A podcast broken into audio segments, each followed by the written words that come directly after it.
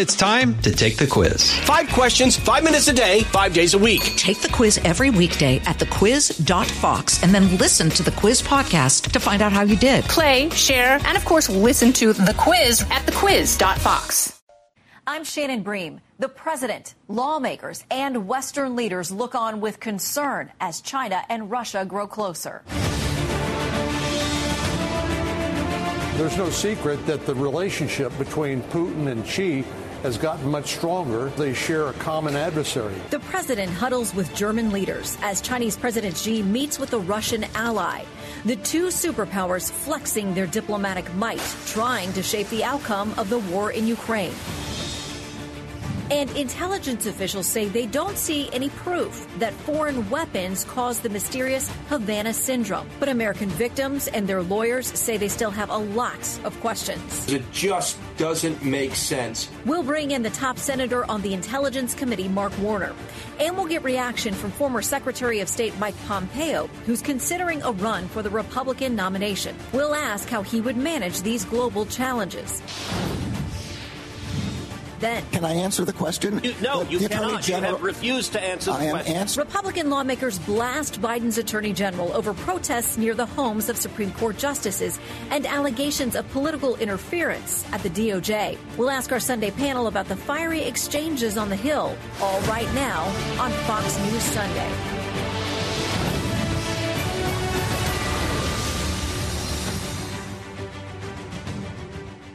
Hello from Fox News in Washington. The president met with top Democrats this week as he thinks through his 2024 strategy, but foreign policy challenges continue to push his domestic plans to the side. Breaking overnight, the chairman of the Joint Chiefs visiting U.S. troops in Syria. General Milley is there to talk about U.S. efforts to prevent a resurgence of ISIS. Syria's foreign ministry condemned the unannounced trip. They're calling it a flagrant violation of Syrian sovereignty. His trip comes as Russia, China, and the U.S. all jockey for global influence. In a moment, Virginia Senator Mark Warner joins us live on the war in Ukraine, on China, and a new U.S. intel assessment about the mysterious Havana syndrome. But first, let's turn to Lucas Tomlinson live at the White House on those dueling meetings held by President Biden and Chinese President Xi. Lucas. Shannon, U.S. officials privately admit the war in Ukraine is at a stalemate right now. The front lines haven't changed in months, despite billions of dollars of American weapons flowing into the country over the past year. Russian forces making incremental gains assaulting the eastern Ukrainian city of Bakhmut.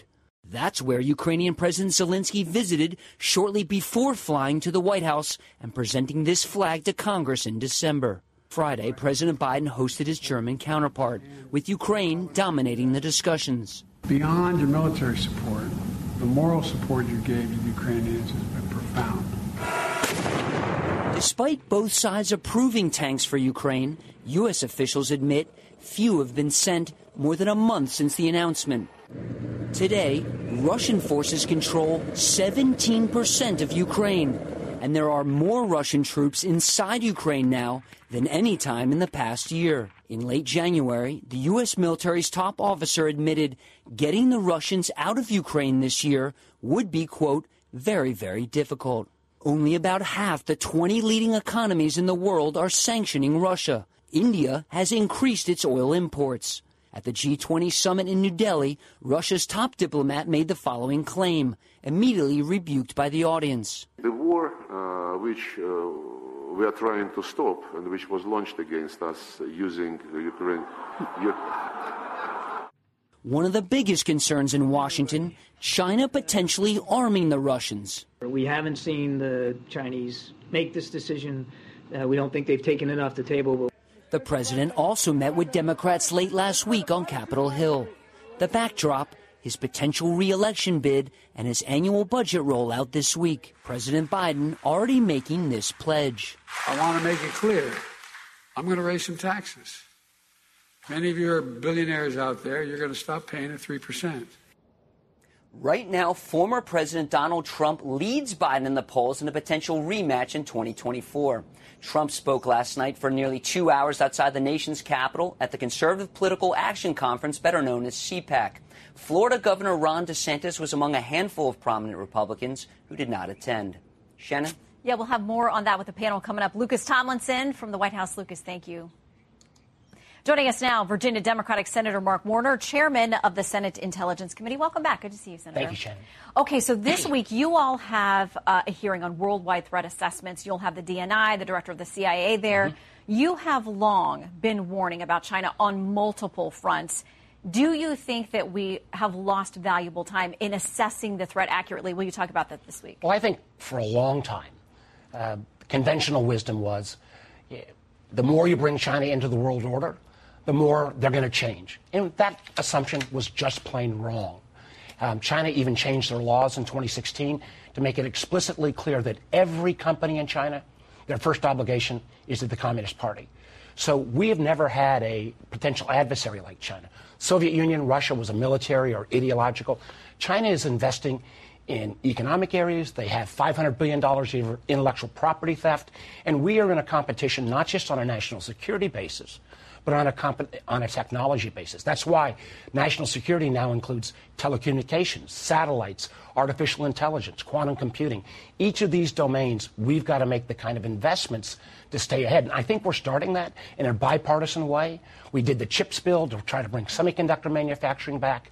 We've kicked out Huawei uh, out of uh, our telecom systems. This week, um, I've got a broad bipartisan bill that I'm uh, launching with my friend John Thune, will be the Republican lead, where we're going to say, in terms of foreign technology coming into America, we've got to have a systemic approach to make sure that we can ban or prohibit it when necessary. Does that mean TikTok?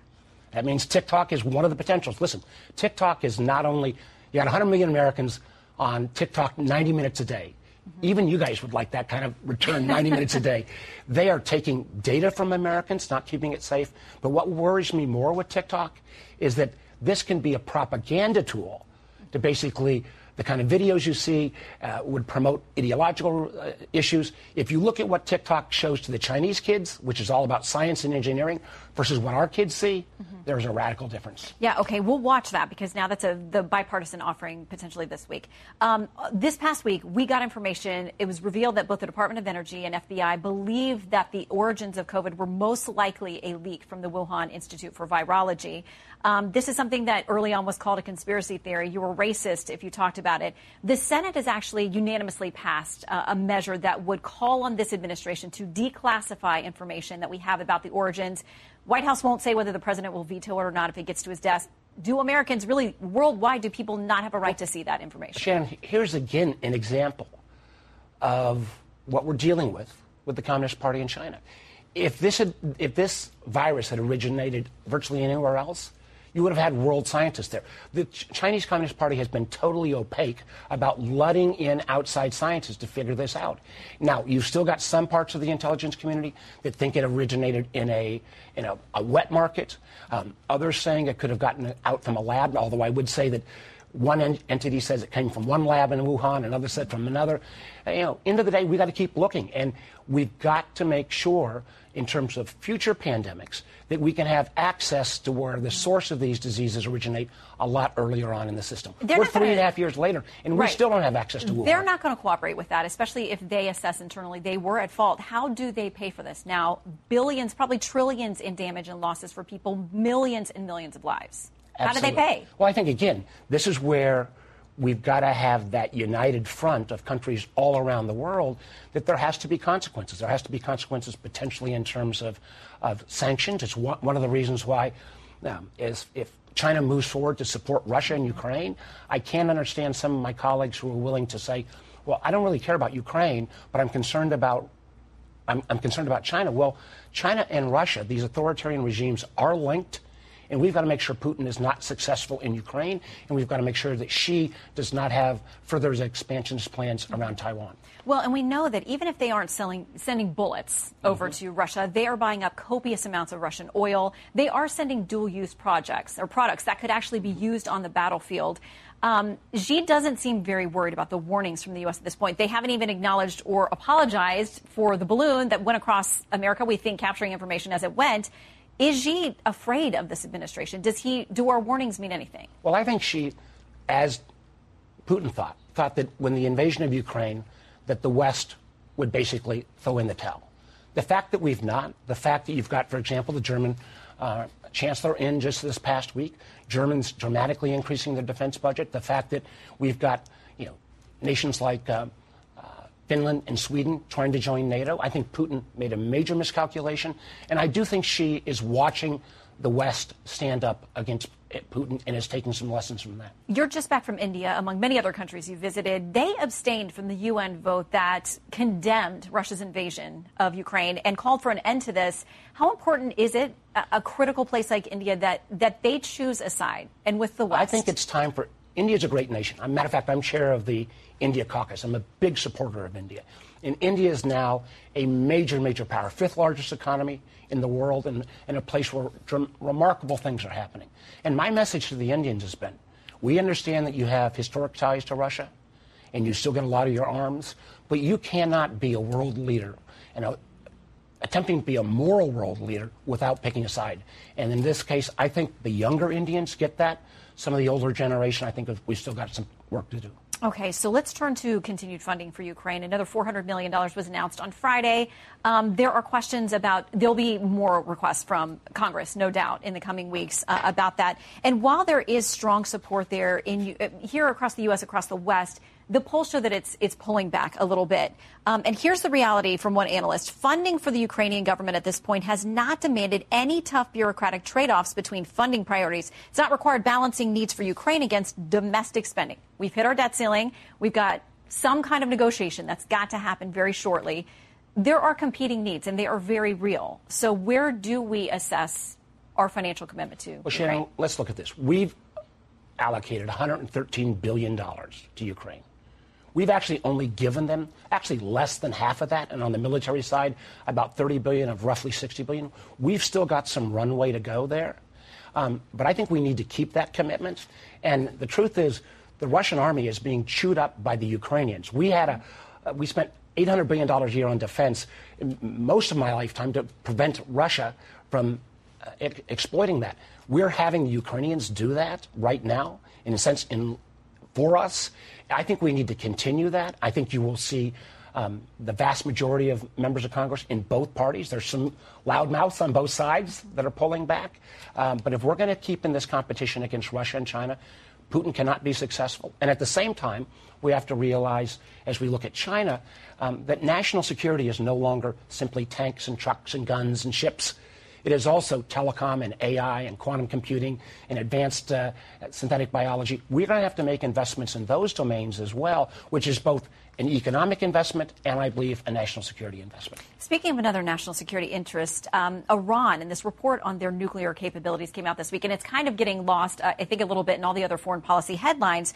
But basically, what the internal um, International Atomic Energy Agency told us is that they've hit 84% as far as enriching uranium. They say that's just short of the 90% that you would need for a weapon. Um, Britain, France, and Germany say they want to censure Iran over this. The U.S. is kind of hesitant. We're told the reporting is the Biden administration doesn't want to go there. Are we now then softer on Iran's new program than Europe? I do not. I do not believe that. We have made explicitly clear, and I was just in Israel recently uh, with a group of senators, that we ag- agree with Israel. Iran cannot be a nuclear power. And uh, I think that has been our policy. It will continue to be our policy. There are two steps in this process. One is the enrichment issue, and I believe we will be tougher than the Europeans. We all, always historically have. So why been. are we against censoring? And, and, reportedly, listen. I think we have all, we have already sanctioned and censured more Iranian companies by far than our European friends. But there's also the question around delivery systems. Again, I think uh, we and our, our Israeli friends are following this very closely. And again, we will not allow Iran to become a nuclear power. Okay, so I've got to hit this Havana syndrome. Um, they're reporting out this week uh, an assessment from several intelligence agencies that they don't think that this was, or it's unlikely, there was a foreign adversary that was carrying out these attacks, whatever they were, where people, our diplomats, our intel officers around the world at U.S. missions have suffered really debilitating symptoms from this. Um, Senator Rubio, your colleague, tweeted this The CIA took the investigation of Havana syndrome seriously, but when you read about the devastating injuries, it's hard to accept it was caused by AC units and loud cicadas. Something happened here, and just because we don't have all the answers doesn't mean it didn't happen. Will you continue to try to pursue answers? Absolutely. First of all, the most important thing is anyone who got sick whatever the source was, whether they are CIA, whether DOD, State Department officials, we owe them the world's best health care. And I think we are providing that now. Initially, frankly, under the last administration, this whole issue was an attempt to be swept under the rug. We are now making sure that health care is provided. And I know how, particularly the CIA, how extensive their investigation has been. And I've made very clear to them if there are, they need to continue that investigation. If new facts come to light, um, they ought to pursue that. But at this moment in time, I know how thorough they've been, and uh, they have not found the evidence that I think perhaps they thought they would have found. We ought to follow the facts. At the end of the day, that's what we owe these members of the intel community who protect our nation, and that means giving them the health care. And if it ends up uh, sensing some other source than what's been discovered so far, we've got to pursue it. All right. Senator, Chairman, it's great to have you with us. Thank you Shannon, for coming back you. to Fox News Sunday. All right, there are several former Trump administration officials who are either running or considering running in 24. That includes a few who had a direct hand in the Trump foreign policy. Former Secretary of State Mike Pompeo is one of them. He joins me live next to respond to Senator Warner, and we'll ask again whether he plans to challenge his former boss for the White House.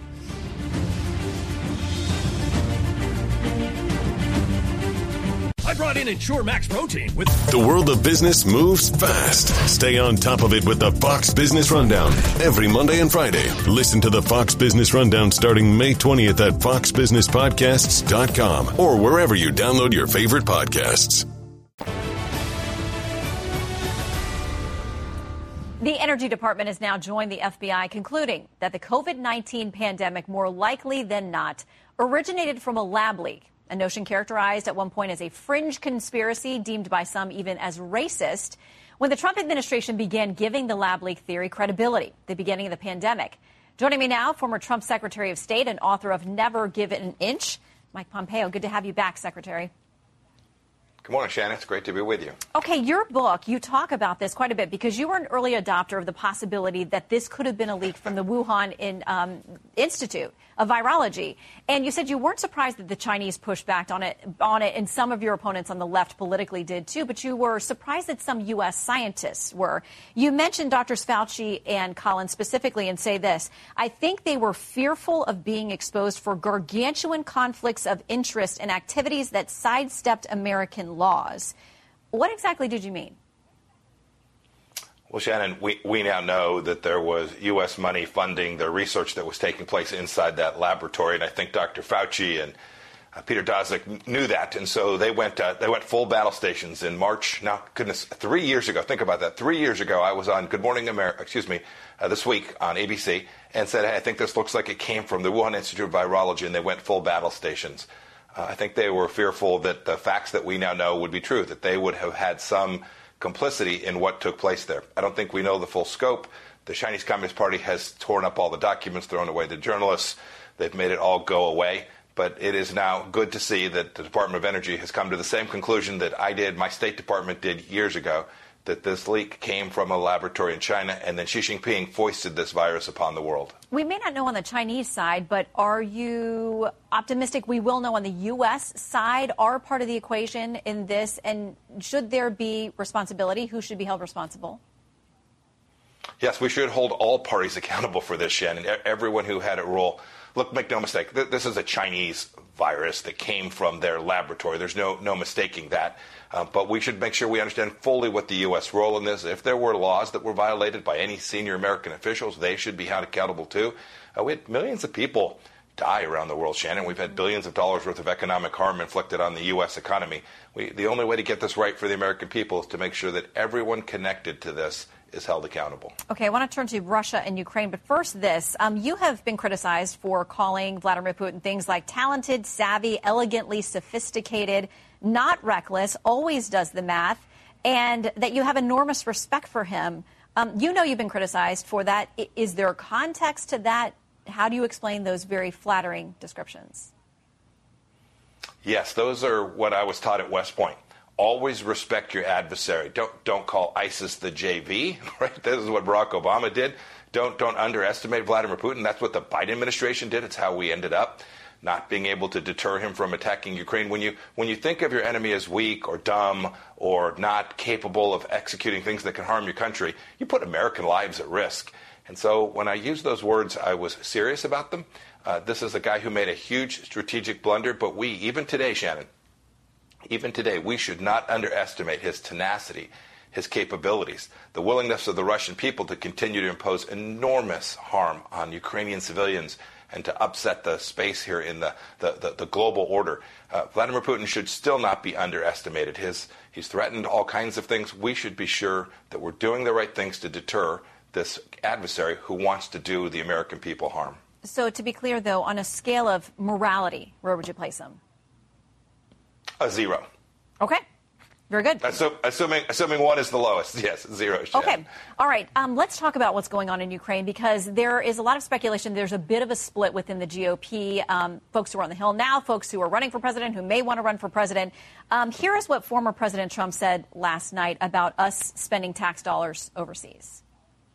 Instead of spending hundreds of billions of dollars to defend the borders of distant foreign countries, under my leadership, we will defend our borders first.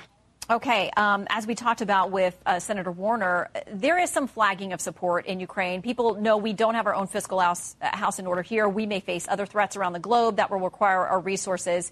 They're genuine competing needs. So, how do we make that assessment?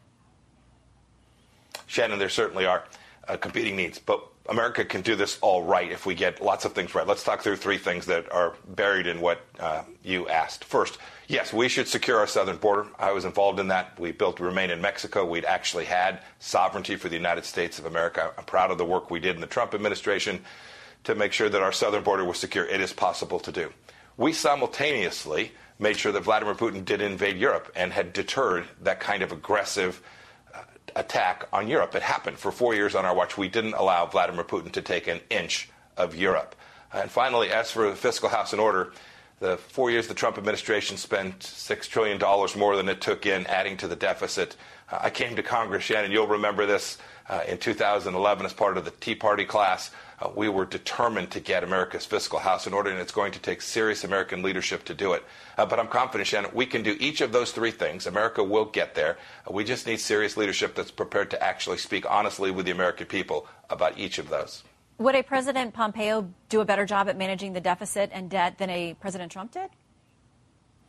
I think I think a President Pompeo or any conservative president will do better than not only we did during the four years of the Trump administration, Barack Obama, George Bush. The list is long, Shannon, of folks who come to Washington on one theory and don't aren't prepared to stand up and explain to the American people how we're actually going to get that right. It matters to the next generation. Uh, this the system is at risk uh, if we don't get it right. We are 31 trillion dollars in the hole. We've got to begin to grow the economy, build it back with lower taxes, and when we do that and grow our economy, we'll get it right back right. It's going to take a true conservative leader, Shannon. Are you saying that President Trump wasn't a true conservative leader? Six trillion dollars more in debt. Uh, that's never that's never the right direction for the country, Shannon. Okay, um, I want to hit on Iran. As I talked about with Senator Warner, it seems to be flying under the radar just a bit, this nuclear advancement that, that has been assessed this week. Um, your critics say this the scope of Trump's failed Iran policy comes into sharper focus. They say this lies at your feet.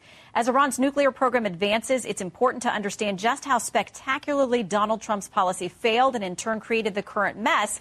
You were Secretary of State when he pulled out of the Iran nuke deal. Do you accept any of the blame for where they are now?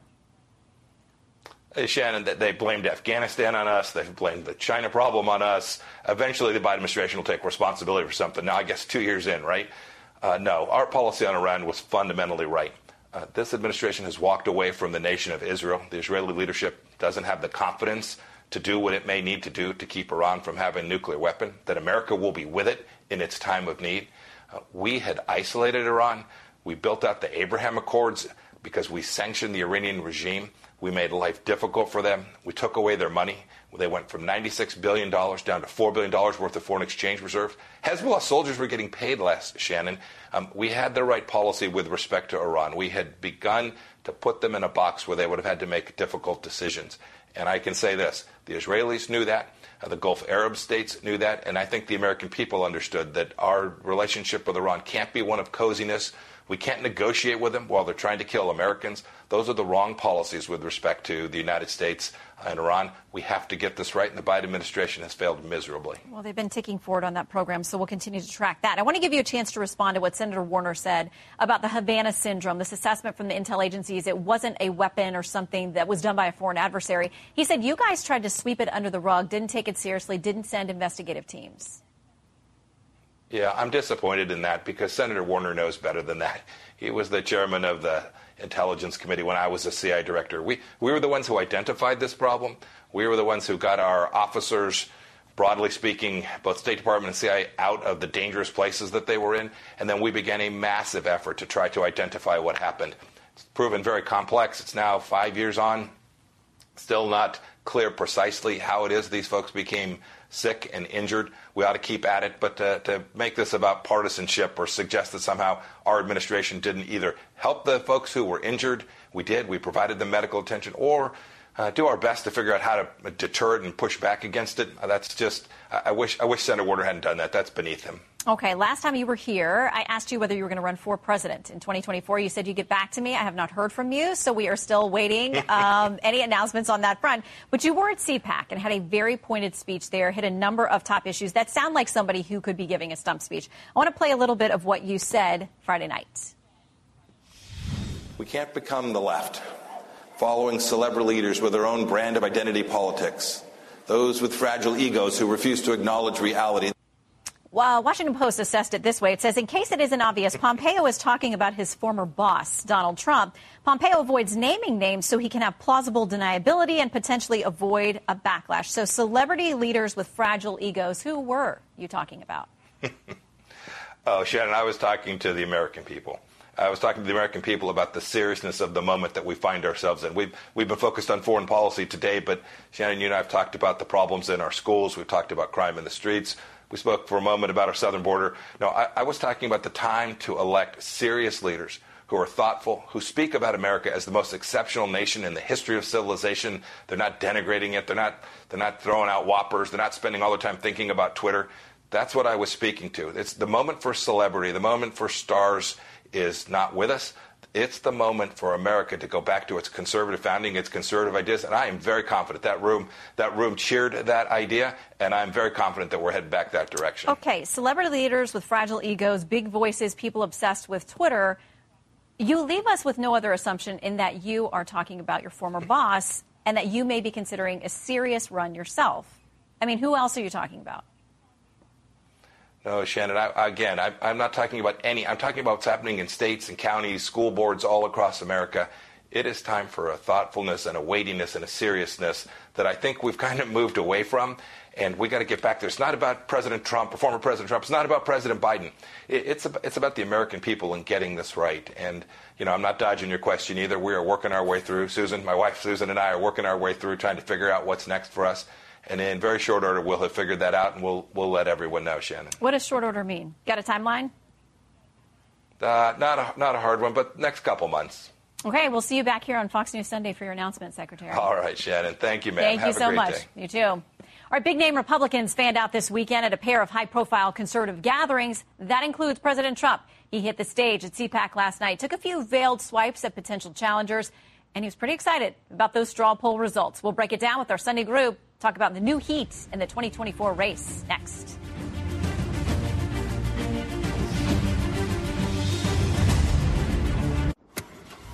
I'm standing before you because we are going to finish what we started. We're going to complete the mission. We will expose and appropriately deal with the RINOs. We will evict Joe Biden from the White House. President Trump taking the stage at CPAC, laying out his reelection platform and vowing a return to the White House. It is time now for our Sunday group. White House reporter for the Wall Street Journal, Catherine Lucey. Former Bush White House advisor Karl Rove. Fox News senior political analyst Juan Williams. And host of the Jason Rantz show. It would only be Jason Rantz. Guys, welcome. Good to have you with us this morning. Okay, so let's put up the CPAC poll. No surprise, Donald Trump runs away with it 62% to Ron DeSantis, a distant second at 20%. Perry Johnson, not going to lie, had to Google him, 5%. And Nikki Haley at 3%. All right, Karl. You have talked about who the nominee should or shouldn't be, or may or may not be. Um, this is just one slice. This is one Yeah. straw poll that we knew was going to go this way. But our polling last week also showed that President Trump continues to dominate the primary field. Yeah, he's the front runner. Uh, what's interesting, July 21, he was 70% at CPAC. At August 22 in Dallas at CPAC, he was 69, and now he's 60. So there's a slight 62? diminution in his support. 62. He's not gonna wanna give up the two. Even among even among his, and this is Trump fest. Let's be clear about It this. is. I mean, this is totally Trump fest. But look, he's the front runner, and the question is going to be: Is he going to be the front runner uh, in uh, early 2024, or is he going to be slipping in some of the early states? Early states are indicating, New Hampshire, for example, and Nevada. There's polling that indicates that he's not the front runner there. So we're in for an exciting contest, but he's he's in the he's in the pole position. No ifs, ands, or buts about it. Okay, and Catherine, this morning we get word that former Maryland Governor Larry Hogan, a frequent Trump critic, um, says he's not going to get into the mix. He's not going to run. That's right. And one of the things he's talking about is the idea of, you know, a pileup or a really crowded field. And that's a thing that we saw in 2016 with uh, Donald Trump is that uh, a lot of people running against him, uh, you know, splits the rest of the vote. It makes it easier for him to solidify his support and rise above. And that is something that I think people who are looking for an alternative to Trump are worried about. But I think the question now is, is there another candidate? And I think we just don't know yet. We have to see more people get out in the field. Is there another candidate who can really sort of rally the rest of the party support uh, against Trump? Well, and he was asked apparently by a reporter yesterday, what happens if you get indicted? And he's like, well, I'm definitely still running. And he said it will probably help his numbers, which, Jason, is probably true. It, it probably is. Look, he is someone who has done really, really well because he is seen as someone that is anti establishment, that folks are out to get him, and he's obviously going to play into that. The, the question is can someone else move ahead without alienating the Trump supporters? Larry Hogan would not be able to do that. And a lot of the folks who are contemplating running, including Mike Pompeo, they will be seen as sellouts to this administration. And Ron DeSantis, I think, is playing this really, really, really well, where he's not going after Donald Trump very much, kind of not even mentioning him at all, and focusing on his record in Florida. And I think that that has, for him, that's going to be a very, very strong strategy. Uh, interesting that Marquette University had a poll of people who describe as GOP or GOP leaning independents. 70% of that group say they still have a favorable view of President Trump. But when they went head to head, that group, they had DeSantis at 64% and Trump at 36%. Juan? Well, I think that Jason's right. I mean, what President, former President Trump is doing is making DeSantis into the establishment Republican candidate.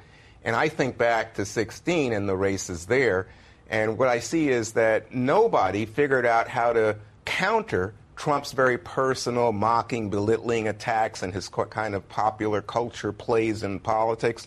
Uh, you know, uh, low energy Jeb, Lil Marco, Lion, oh, you know, go on and on, right? Nobody really figured out how to counterpunch. DeSantis is not counterpunching. Right now, he's not mentioning Trump. It's as if he's just saying, you know what? I'm counting on something else to take you out of the race. He could actually come at Trump from the right. And when I say that, he could go after him on failure to win elections. You know, he could go at him on failure to deal with COVID, failure to deal with immigration. You could say, look at Florida on COVID. Look at Florida on immigration. I'm far, farther to the right than you. But he hasn't done it. He's on his book tour, but it looks like he's uh, a fantasy tour where he thinks he's pretending to run, but not willing to say it because he doesn't want to alienate the Trump base. Well, and there are things that he has to iron out potentially. They've got to fix this potential issue down in Florida during this legislative session that there may be uh, a state law that would bar him from running for federal office. There are all kinds well, of other things. it wouldn't thing. bar him. It would require him to resign Right, for to governor. resign. Yeah, he But can't do look, both at the look, same look, uh, I, I don't mean to dis- disagree with my friend What? Juan Williams. What? But but look, uh, to take last night in uh, Dallas, huge crowd. Mm-hmm. Uh, night before that, both the, Houston and Dallas, the Republican Party fundraisers are the biggest ones in history, both in dollars and people. Uh, he is out there selling his vision of what Florida freedom means, Mm-hmm. and that's a very important step to uh, to laying out his case. And that you do things in a campaign building upon things. And he is right now doing the very important work of, of giving people a lot of things to understand that he's done in Florida. And that's, that's an important part of, of uh, a winning strategy. You don't need to come out of the box and th- start throwing haymakers at, at Donald Trump. But he has very effectively counterpunched. Mm-hmm. When Trump came after him, basically saying, You shut down Florida prematurely, he said, Well, I'll take my record in opening up Florida against your record of, keep, of shutting down America, and did so in a very polite and direct fashion that I thought was pretty powerful. But see, that's and? what I think he has to do more of but he's avoiding people he, like Shannon Bream. He's not doing media. Got, he, and when he does it, he had a big slip up this week on Ukraine. I think he, he alienated Republican week, establishment by not saying, I 100% support well, Ukraine. you could, you could sign up as his campaign manager and give him that kind of counsel. Juan right Williams announcing this morning, Juan Williams announcing he's going to be Ron DeSantis' campaign manager. By the way, open invitation, Governor DeSantis. Come on down. We'd love to see you. Catherine. No, all I was going to say is, as, as Karl was saying, DeSantis is taking these arguments to the early states. So yeah. he's heading soon to Iowa. And what we know from our reporting is that there are a lot of uh, Iowa Republicans who are interested in an alternative to Trump, mm-hmm. who have not made up their minds. Those early states tend to really kind of keep their options open. Mm-hmm. And so that's the play he's making right now is trying to tell this story of what he's done in Florida. Well, and we don't even know, Jason, if President Biden is going to run again. We've always assumed he would, but there are questions now about these delays. It is, but the focus can't be on Biden right now because we obviously know that if DeSantis is going to do this and be successful, he's going to have to go after Trump. He's going to have to defeat him, and he's going to have to do it in a way that is still polite to an extent. But he understands that there's a threat here, and right now he's focused on the substance of his record instead of being drawn into a battle with Donald Trump, which is a lose lose for him. Because again, it will alienate the base. Mm-hmm. And just being at CPAC and speaking to these people, they are very open to Ron DeSantis. They're fans of Donald Trump. Oh, yeah. And they are his their first choice. Mm-hmm. However, if it doesn't go that way and he ends up not advancing, you do need someone who's going to be able to keep the party together. And with all due respect to Larry Hogan, while his argument is a valid one where you don't want to break everyone apart, he wasn't going to be that candidate to break everyone apart. Mm-hmm. All right, I want to make sure before we go that we mentioned the train derailment in Ohio because there was another one um, this weekend, not to the extent, um, and, and, reportedly not carrying haz- hazmat materials. But we're a month into this now, and the Daily Beast is calling out President Biden on this. They say Biden's befuddled response to the Ohio train disaster is unacceptable. They say showing up is an important part of leadership. Biden should know that by now. Failing to show up in East Palestine was a crucial mistake, and Biden's opponents have seized on this opportunity and used it to say, you don't care about rural white people. Juan, should he be there? He says he's going at some point. Yeah, look, what's important here is taking care of people who are in the midst of a crisis. And I think everyone agrees, including Governor Mike DeWine, the Republican governor, and Republican members of Congress, um, that the EPA has been on the ground from day one. The people who are in you know, in charge of uh, like you know health controls and helping people who might have health consequences from the spill have been there from day one. The transportation department has been there. Um, so it seems to me there's a certain performative aspect to this that's being requested uh, by Biden's critics. But to me, it's about taking care of those people. And I, I just think that so far, based on what you know the opposing party has to say, the administration has been doing its job and forced Norfolk Southern to take full responsibility and promise full compensation to those people. They don't, they don't feel like they're being taken care of. That, right, perception for people yeah. is reality in that, in that place.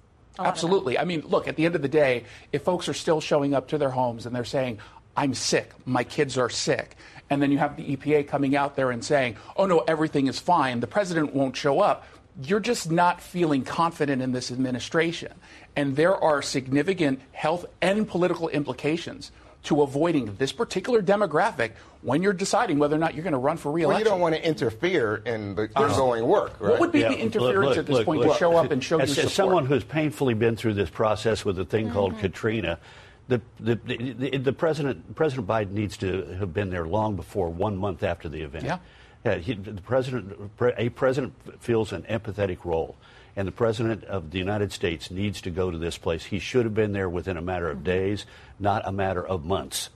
And uh, he's going to suffer from this, and it is going to leave a, a, a, bad taste in the middle part of the country, and a belief that he is, uh, you know, more inclined to fly off to Kiev than he is to fly to East Palestine. All right, we got to leave it there for now. Panel, don't go anywhere because President Biden has sparked outrage in his own party after backing down on an issue a lot of Democrats support. One lawmaker reportedly calling the president's move, quote, amateur hour. And there's new momentum in the push to end daylight saving time.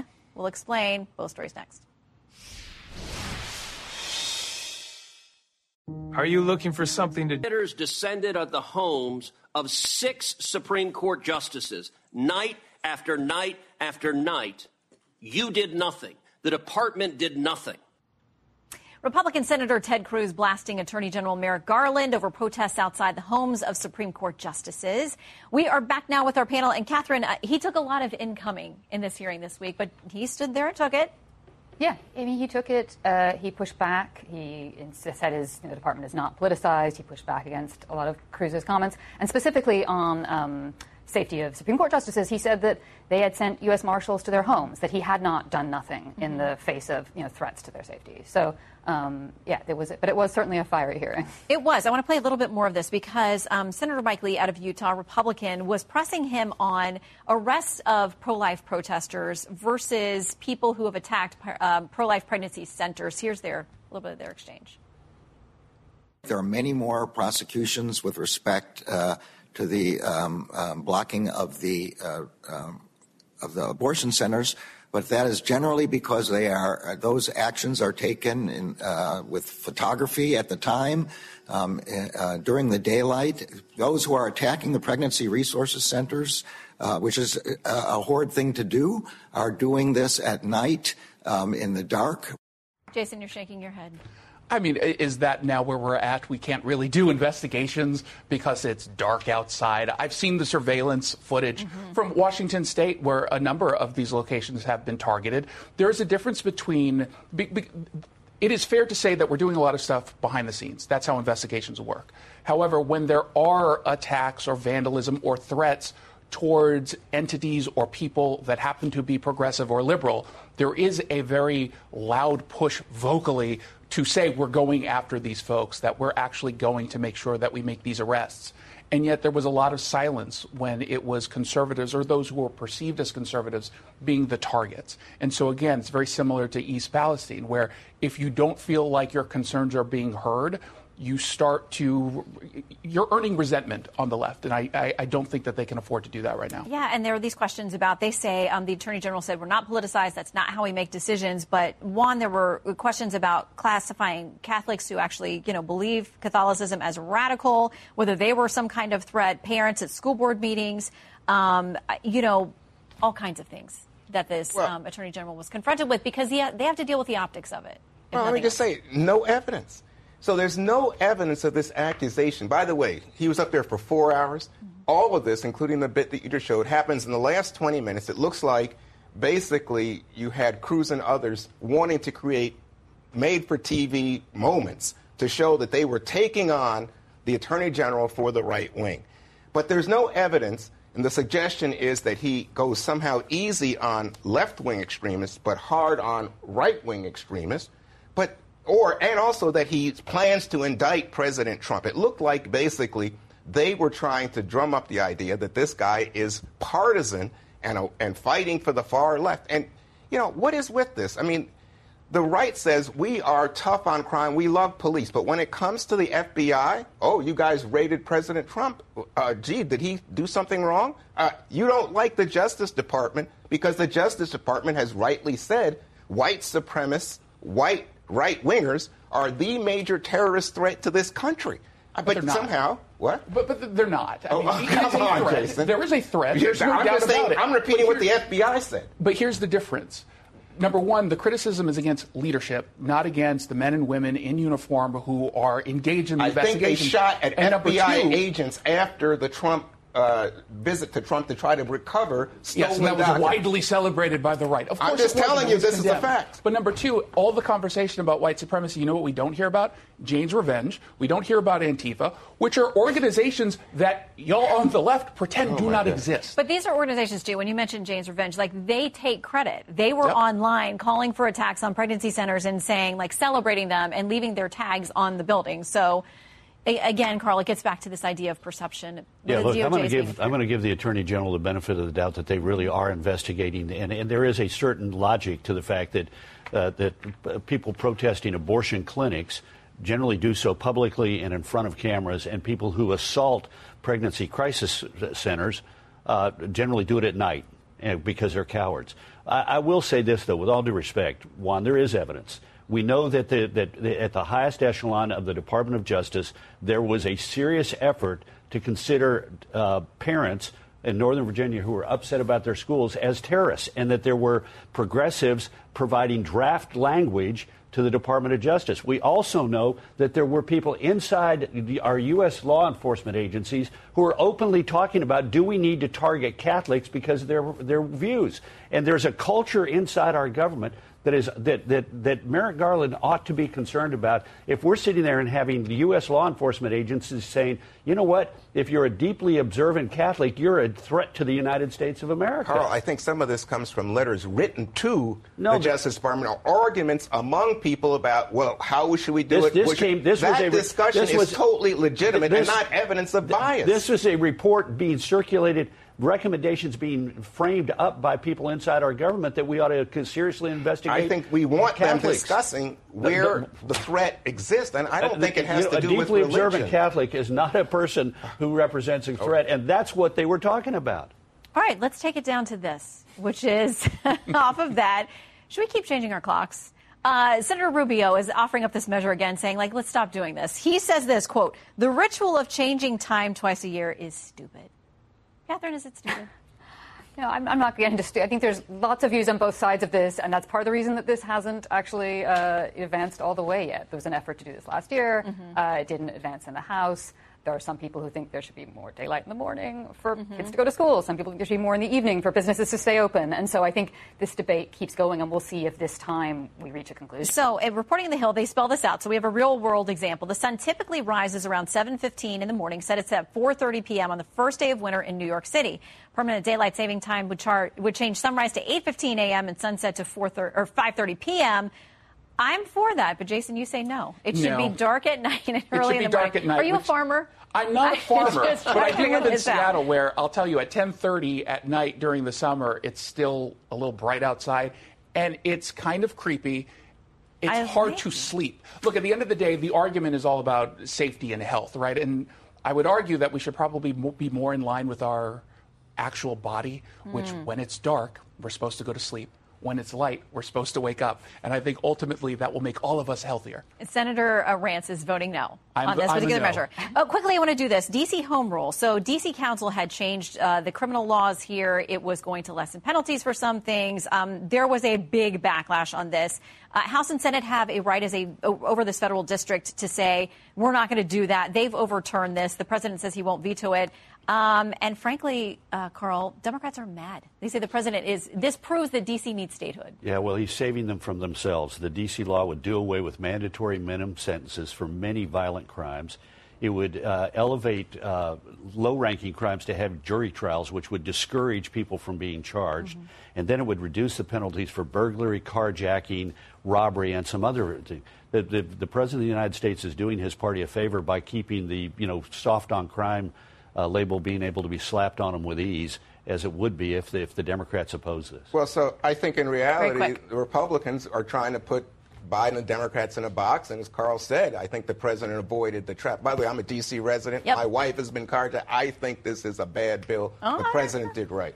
Okay. Good for you. All right, pa- look, they end on a, a moment of kumbaya. Kumbaya. Okay, Kumbaya. thank you, panel. We'll see you. we'll see you next Sunday. Up next, a prominent religious voice found herself caught in the middle of a political firestorm. More on that next. Okay, everyone, our mission is.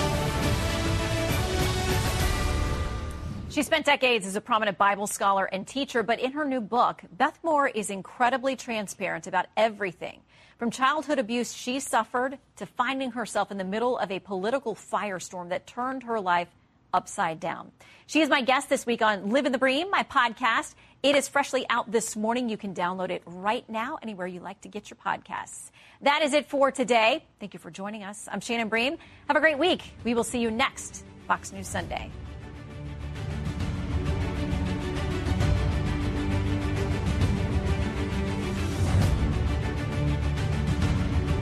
The world of business moves fast. Stay on top of it with the Fox Business Rundown every Monday and Friday. Listen to the Fox Business Rundown starting May 20th at foxbusinesspodcasts.com or wherever you download your favorite podcasts. Listen to Fox News Sunday ad free on Amazon Music with your Prime membership or subscribe wherever you get your podcasts.